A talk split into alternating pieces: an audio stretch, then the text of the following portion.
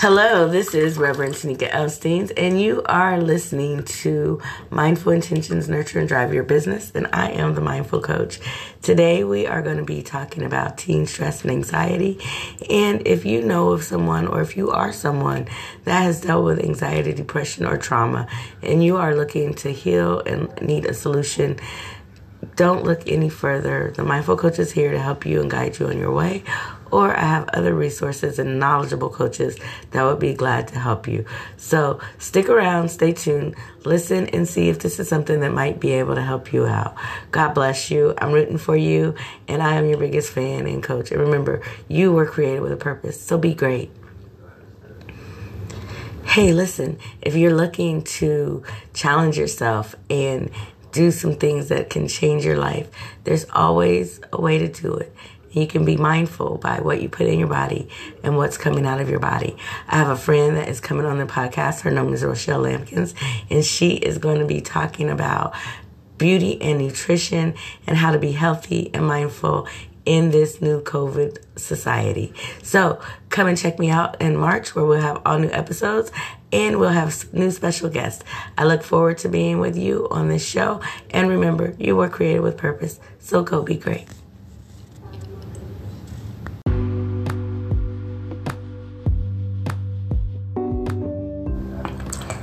Hello, hello, hello, everyone. This is Reverend Tanika Elsteins, and I am the Mindful Coach, your host of Mind Your Business podcast. And today, I just want to talk to you a little bit about how to deal with teenage anxiety and stress. Having been a teenage once before, I know exactly what it's like. And not only that, but I have two teenage daughters in my house right now, and one that two that's already graduated actually and are off to college, and one is actually a mother. So I know what it's like, what it looks like. I've dealt with teenage stress and anxiety before, but let's think about and talk about anxiety affects more teens than you think. You might feel that you've been facing this alone, but teen anxiety is extremely common. And if you think you're suffering from anxiety, here are some self care tips to try. And so, this is just for you to just try out and see if this works for you. Make time for yourself. That could be reading or taking a walk. What do you like to do to relax? And find what you enjoy. It could be exercising or just taking time out of your day to do it. And if you want to invite a friend, you can, or you can just do it by yourself. The next thing you want to do is take care of your physical health. Maximizing your health helps your mind heal. And taking care to do exercise regularly, to hydrate, to get enough sleep, and to eat well balanced meals. So, even if you snack throughout the day, try to make sure you're snacking on some things that are healthy and that are brain food. Next, you want to give yourself time to heal. If you face something that has been hurtful or a loss or something that concerns your heartstrings, just take the time to restructure what's going on. And you take time to recover from your physical illness. You need time to heal from your anxiety. Don't pressure yourself to get back up ASAP. Be kind to yourself and patient with the process. And also, you might want to talk to your parents or a coach or someone that you know will listen to you and that is non judgmental. And take time to do what makes you so happy. And remember to seek professional help if you need it. It's okay to ask for help. Nobody thinks anything is wrong for you. It is meaningful to take time for yourself and to be your own mindfulness advocate. Self advocacy is important, and that's a mindfulness exercise that you can also practice. So just understand your purpose and your effect on this world. Self advocacy is something that gives you meaning and helps you to treat yourself when it's time that calls for demanding in situations that are out of your control.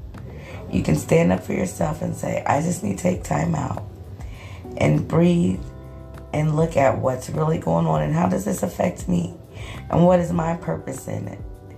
And so just take a time out and look at how does it affect you, what's your purpose in it, and then how you affect others through that.